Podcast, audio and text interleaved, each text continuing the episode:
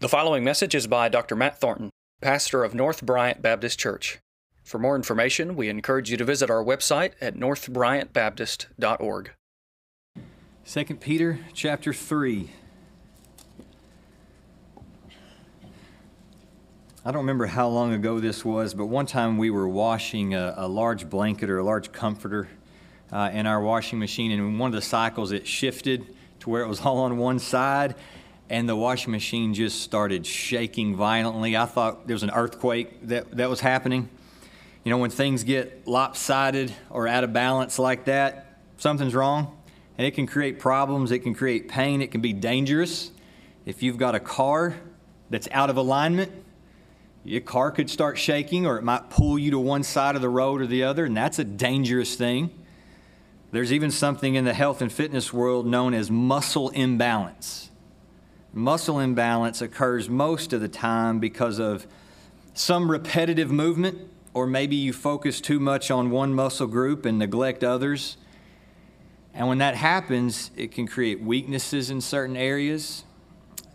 It can lead to nagging injuries and chronic pain and things like that. But when everything's working together in balance, when there's harmony, and when things are all, all working together as they should, it's wonderful. The same is true in our Christian walk.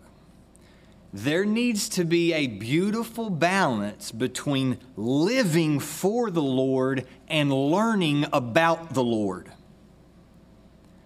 One author used it these terms, and I like the way he put it. He said, uh, the moral realm and the mental realm. And he noted that we need to be continually advancing in both of these areas. We don't want an imbalance one way or the other. And Peter is going to end his letter that we've been looking at today by commanding us to grow both in grace and in knowledge. And so we're going to focus on verse 14 through 18 today as we finish up this study. But I'm also going to Uh, relate it back to many of the things we've seen so far in this letter because these final five verses really just summarize much of what he's taught throughout. So look at verse 14 through 18. Peter says, Wherefore, beloved, seeing that ye look for such things, be diligent that ye may be found of him in peace, without spot and blameless, and account that the long suffering of our Lord is salvation. Even as our beloved brother Paul also, according to the wisdom given unto him, hath written unto you, as also in all his epistles, speaking in them of these things in which are some things hard to be understood, which they that are unlearned and unstable wrest, as they do also the other scriptures, unto their own destruction.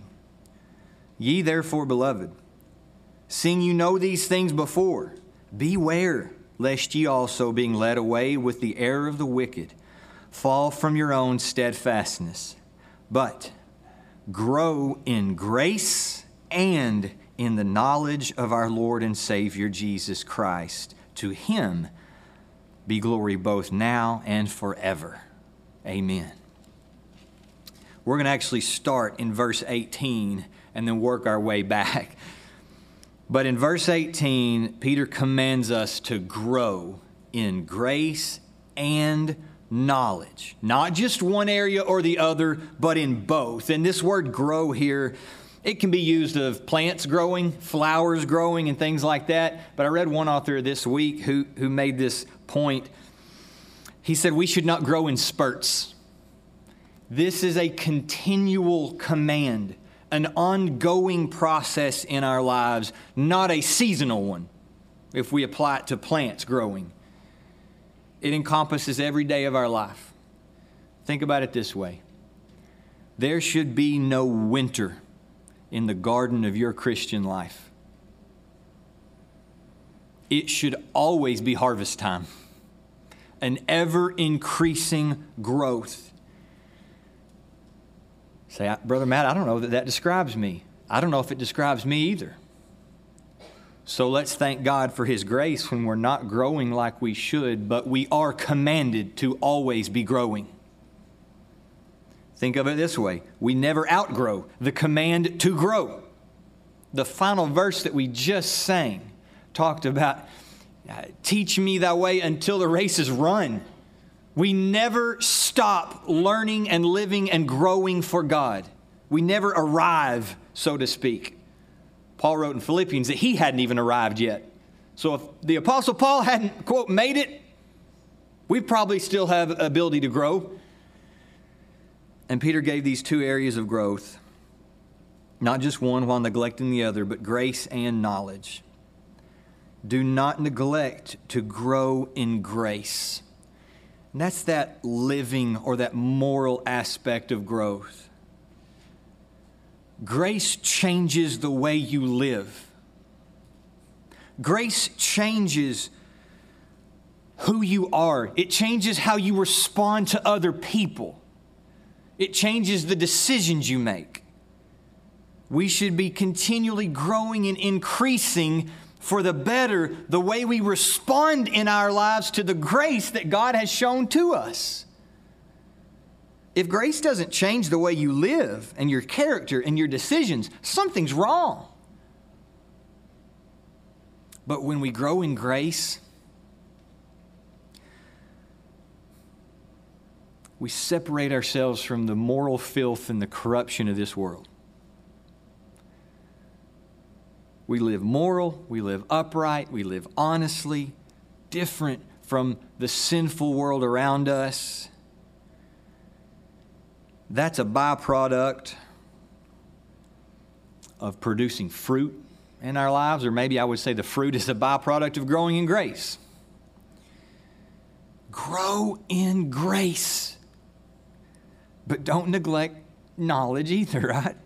Always grow in knowledge. Notice he specifically says here the knowledge of our Lord and Savior Jesus Christ. It's a little interesting that he didn't say just grow in knowledge of the Bible.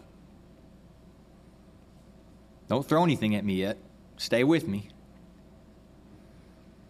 Aren't there a lot of people who know more about the Bible than they do about Jesus?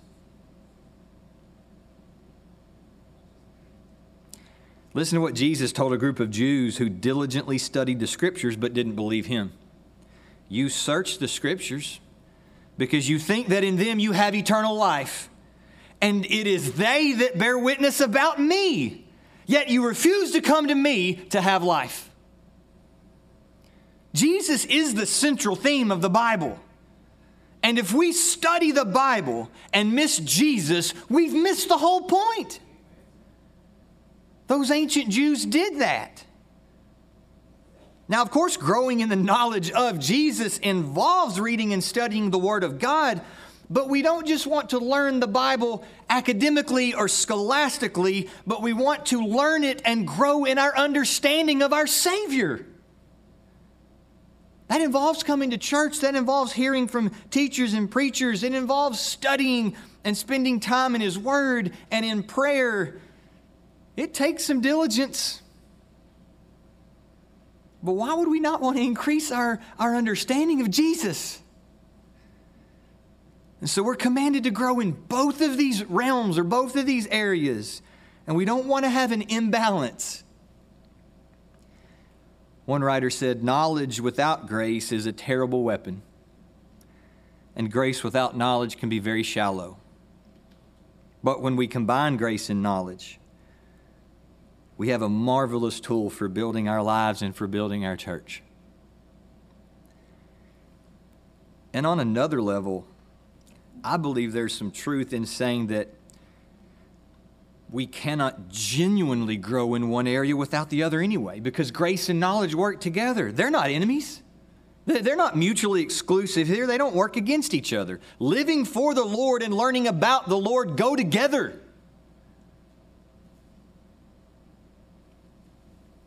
How could we separate what we learn about Jesus Christ from how we then turn and live our own lives? We can't divorce those from one another. Do you remember what James said in the first chapter of his letter? That if we hear the word but don't do it, he said, you're just deceiving yourself. So, what we learn and know about Jesus Christ should then turn into grace and fruitfulness in our own lives as well. These go together. And that's been the whole point of the letter to grow in grace and knowledge. If you'll look back at chapter 1, I'll remind you of a few things that Peter mentioned there. He began in verse 3 and 4 by teaching us that God has given us everything we need to live for Him in this wicked world. He's given us everything we stand in need of, and then He commanded us to take a living for Him seriously. Specifically in verse 5 through 8, He commanded us to be diligent to make every effort to add these other Christian virtues to our faith. And I think that parallels growing in grace. That's what it looks like. But notice the connection in verse 8 to knowledge. In verse 8, he said, For if these things be in you and abound, they make you that you shall neither be barren nor unfruitful in the knowledge of our Lord Jesus Christ. It's a valid question to ask. Are you truly, genuinely growing in the knowledge of Jesus if it's not manifesting itself in your life through fruitfulness? Or are you just more like those Jews that Jesus talked to that could quote Scripture? They just didn't believe it, they just didn't live it. Someone whose life is unfruitful and not growing in grace, not using the knowledge that they are learning about Jesus or not using what they've been given about God, in verse 9, that person can become spiritually nearsighted having forgotten what God did for him when he cleansed him of his sins. That's a tragic way to live as a Christian. Not only do you have nearsighted, nearsightedness looking back, okay, struggling to see what God did for you when He saved you, but you also struggle to look forward in the other direction and remember that Jesus Christ is coming back and let that motivate your living. as Christians, we don't want to be nearsighted in either direction. The cross shouldn't be fuzzy and the return shouldn't be blurry. Do you want to be an unfruitful Christian when Jesus Christ returns? No, absolutely not. We want to be fruitful Christians who have grown in grace and knowledge and receive, look at verse 11, a triumphant reception. For so an entrance shall be ministered unto you abundantly into the everlasting kingdom of our Lord and Savior Jesus Christ. Now look back at verse 14 of chapter 3 and notice how he ends the letter almost mirroring this idea of our reception when he comes again. In verse 14, he said, Wherefore, beloved, seeing that ye look for such things. What such things? What he just mentioned, that the Lord is going to return, that this universe will be purged with fire, and he will create a new one, seeing that you look for those things. Be diligent. There's that same word again of making every effort that ye may be found of him in peace, without spot, and blameless. Since we are armed with the knowledge of Christ's return, why would we not give our all to live our lives growing in grace and knowledge so that we will be found in Him in peace and blamelessness and spotless? That's that rich reception into His kingdom that Peter's talked about in verse 11 of chapter 1. He comes full circle when he talks here about being found in him in peace, without spot and blameless, he isn't talking about salvation here. It's not that peaceful or blameless standing or, or position or relationship that we have with God through Jesus Christ. That comes when you're saved. That comes through faith, and nothing can change that. Once you repent and trust Jesus Christ as your Savior, you are sealed with the Holy Spirit, and nothing in the universe can change that, not even your own failures. But here, Peter's referring to our walk, our lives, our moral character. And in the context, it's how do you want to be living when Christ returns? Are you growing in and walking in grace? Are we using what He has given us coupling that with our own resolve and diligence to live for Him and to rise above the filth of this world? Or are we living more like those false teachers of chapter 2 who throw away ethics and throw away morality? How do you want to be living when Jesus Christ returns? I hope you want to hear him say, Well done, good and faithful servant. Enter into the joy of your master.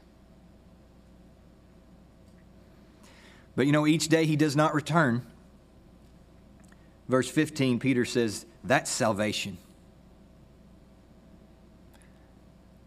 And that's not only to be applied to unbelievers.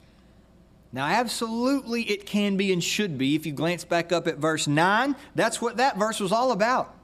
God's patience is allowing another day for people to repent and believe Him so that they can find room in their hearts for repentance. So, absolutely, we can apply God's patience to the salvation of unbelievers. But think about it this way in your life. We should also view God's patience as salvation in the sense that we're being given one more chance to manifest our salvation. It's another day to live for Him. Do you want Christ to return? Absolutely. But if He doesn't, I've got another day to live for Him. God's long suffering is giving you another chance to be fruitful, giving you another day to grow, giving you another day to advance. And that's something Peter and Paul both taught. And if you look in verse 15 and 16, he, he brings up Paul and Peter and Paul, they both wrote and encouraged holy and fruitful living from saved people as they await Christ's coming. Notice the middle of verse 15 again. Peter said, Even as our beloved brother Paul, also according to the wisdom given unto him, hath written unto you, as also in all his epistles, speaking in them of these things, in which are some things hard to be understood, which they that are unlearned and unstable wrest as they do also the other scriptures unto their own destruction. There's a few things to point out here, but first I want you to just notice that Peter labels Paul as a beloved brother. I love that for two reasons. One, do you remember one time Paul had to rebuke Peter for his hypocrisy? Peter knew that God had torn down any divide between Jew and Gentile and that we can be one in Christ. And Peter knew that. But then when he was around other Jews, he wanted nothing to do with Gentiles. And Paul rebuked him to his face. He withstood him to his face. But that confrontation did not sever their bond. Ultimately, Paul was doing that for Peter's own good and for the good of the gospel. And Peter understood that. And here he calls Paul a beloved brother, not that sorry old guy who yelled at me one time in public. I don't know if he yelled at him, but he withstood him. Just a side application. If that happens in your life where a fellow Christian, quote, puts you in your place, be humble enough to receive that admonition. And don't view that person as your enemy. Assuming that their motivation was genuine and you needed their words, be thankful that you had a brother or sister in Christ who loved you enough and cared enough about you and your church and the gospel to point something out. Paul did that to Peter. And Peter still views him as a beloved brother in Christ. And maybe that's part of the reason he does view him as a beloved brother in Christ. And the second thing I want to point out about this idea of Paul and Peter being these beloved brothers, there's no rivalry between Peter and Paul, unquestionably the two biggest personalities in early Christianity. Peter and Paul, they're on the same team.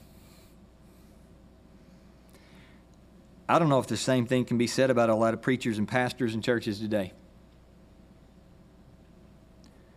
Brother Doug, Brother Connor, and myself, we're not competing with anyone. And North Bryant Church has no rivals.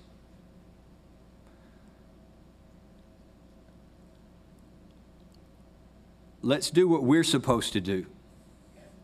And let's leave the blessings up to God.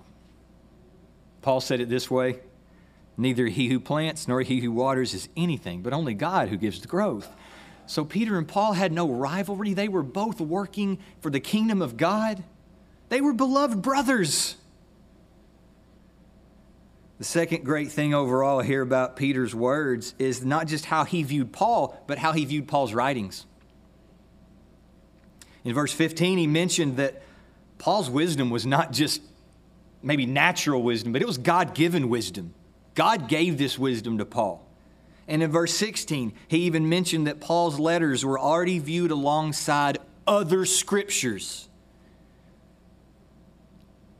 Peter and other Christians had already noted the authority of Paul's letters. We're only in the middle of the first century. But that's how quickly people were recognizing God's inspiration of the New Testament. We need to understand that Christians did not decide what letters made up the New Testament. God did. Christians simply recognized that, accepted that. They noted which books were God given and God inspired. And here we are just in the middle of the first century, and Paul's writings are already being accepted as authoritative scripture. That's great. And the next thing to point out is hilarious to me. Peter, who is himself being inspired by the Holy Spirit, writes that some of Paul's inspired writings are hard to understand. So think about this. If Peter's being inspired by the Holy Spirit to write that, then is it true? Yep. Some of Paul's writings are tough. His, his theology is deep, his practical applications are, are challenging to us. Paul doesn't always write on a, on a low level, does he? But the other side of this that's funny to me is that I want to look at Peter and say, Who are you to claim that Paul's tough to understand? Your own writings aren't that simple either, buddy. And we saw that in this letter. In chapter 2, do you remember one of the examples he gave us about how you can rest and know that God can judge evil? One of the examples he gave us was the angels that sinned, and God has reserved them in this Tartarus place of hell, reserved in chains for judgment. That's a very difficult and debated and complicated example. And even in chapter 3, he just finished talking about, you know, just the fiery judgment that ends the universe and the, uh, you know, eternal ages ushered in. No big deal. That's a complicated thing. But Paul's tough to understand. Peter, look in the mirror, right? When we read this, though, we need to understand that God did not give us His word to confuse us, but to reveal Himself to us.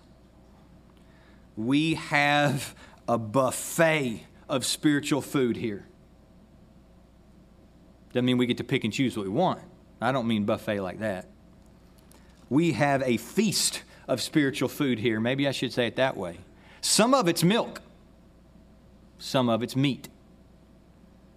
Some truths are deeper and more difficult than others, and that's why we must use good, solid hermeneutics when we read and when we study and interpret the Bible.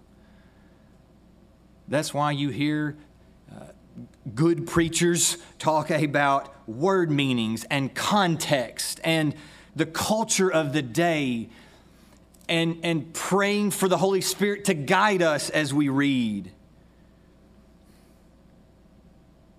Because we want to grow in the knowledge, as Peter commanded in verse 18, and because not everybody does that. Not everybody properly interprets the Bible. Notice verse 16 at the very end of the verse. Some that are unlearned and unstable, wrest them The word unlearned and unstable here, these words, it gives a description of people who are both um, ignorant and unstable. They're not learned, they're not grounded or established in the truth, and so they they wrest scripture not r-e-s-t they don't rest upon it but w-r-e-s-t they, they almost like wrestle with it some of your translations may use the word twist or distort and those are both good translations this word here though is actually pretty graphic and powerful this was a word used in reference to the torture device where someone is yanked and twisted and their arms and legs pulled apart until they are snapped out of socket. That's this word. Some people do that to the Word of God, they torture the Bible. The false teachers of chapter 2 fit that mold. They take God's inspired truth and they twist it to fit their own agenda. They yank it out of context to make it say something it doesn't say, but they just want it to say that. And they, they do all that until it's distorted and it's misinterpreted. One example of that happening today is that some groups now claim that the Bible does not speak against homosexuality. Those places in the Bible where you thought it did, you just missed something. That's a distortion of the Word of God. And there's others, but that's an easy example for us to understand. People twist Scripture, they take it out of context until it is completely yanked out of socket and tortured. One of the most dangerous things in this world is Scripture if it's taken out of context. But if you destroy the Bible in that way, you're really only destroying yourself. Notice the end of the verse. They do this unto their own destruction.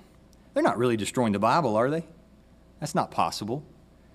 God's word stands the test of time. Jesus said, Heaven and earth will pass away. Peter just talked about that. But my words will not pass away. But their destructive interpretations of the Bible will ultimately lead to their own destruction. And that's a lot of what chapter 2 dealt with, right? those false teachers whom God will judge. Peter said in 2 verse 12 that they would perish in their own corruption. False teachers do torture Scripture, and it will lead to their destruction. But if you remember from chapter 2, Peter also warned us that they'll be successful.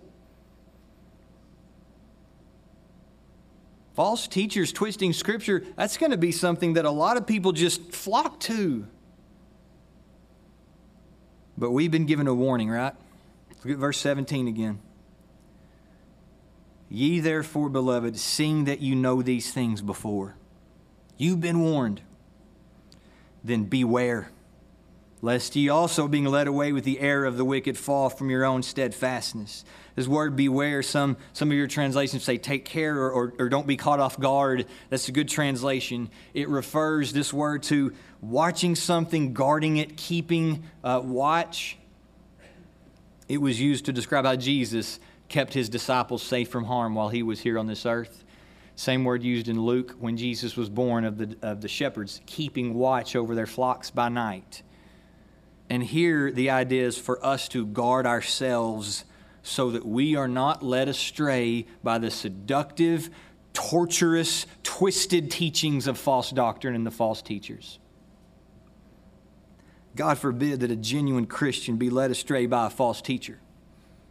But it can happen and it does happen. Thank the Lord, you can't lose your salvation, but you can lose your stability. And that's what he says at the end of verse 17. Notice, and fall from your own steadfastness. This word steadfastness or stability, he just used the negative of this word in verse 16 when he described the false teachers as unstable. They are unstable. Don't let them take your stability from you. He used another form of this word back in chapter 1 when he told us he wanted us to be established in the truth. So Peter is saying here that if a, if a true Christian is led astray by false teachers, he or she has not fallen from salvation, but has fallen from being grounded in the truth, fallen from having that stability. And if that happens, you will lose assurance and peace and fruitfulness. So guard yourself. You say, How? The warning's great, but how do I guard myself? Back to verse 18 now. Grow in grace and in the knowledge of our Lord and Savior Jesus Christ. That's it. Since false teaching exists, since some people torture Scripture, we need to grow in the knowledge of our Lord and Savior. Yes, that takes the Bible. That's why Peter urged us at the end of chapter 1 to cling to it like, like a light in darkness. Right before chapter 2, when he gave us this lengthy warning and description of false teachers. Since false teachers prey on weak and immature Christians, we must grow and be established in the truth because knowing the truth is the safeguard against error. The other side of the coin is, though, don't neglect to grow in grace. Grow in that fruitfulness in your life, in that cultivating of Christian character that he talked about in chapter 1. Grace and knowledge work together. We don't want the imbalance, like the washing machine that, that was overloaded and shaking, or a car that's pulling you to one side, or a bodybuilder who only works on his biceps. Imbalances can create problems, pain, they can be dangerous. If we don't grow in knowledge, we're in danger of being led astray by false teachers. It happens to so many unrooted Christians. It doesn't need to happen to any one of us. If we don't grow in grace, though, we're in danger of being unfruitful servants. What happens when you put it all together? What happens when you grow in grace and knowledge? The end of verse 18. To him be glory both now and forever. Amen. When our lives are increasing, growing, both in grace and in knowledge, in our morality and our mentality, so to speak, Jesus Christ is glorified. So let's follow this command to grow in both areas for the glory of the one who died for us and who is coming again soon. If you're here today and you've never trusted in Jesus as your Savior, you are not ready for His return. Second, Peter has given us proof that His return is not made up. Peter saw the preview. He's coming again. And if you don't know him, you're not prepared for that day. The only safe place to be in this universe is in the shadow of the cross of Jesus Christ. If you've never trusted in Jesus, I pray that you'll repent and trust Him today as your Savior. He will forgive you, He will save you. And then, and if you've done that, constantly grow in grace and knowledge until He returns or until He calls us home. Father, we're thankful for, for your word, for inspiring Peter to write this, and we pray that individually and as a, a, church that we would grow in grace in our lives and that we would grow in the knowledge of Jesus Christ and what he's done for us.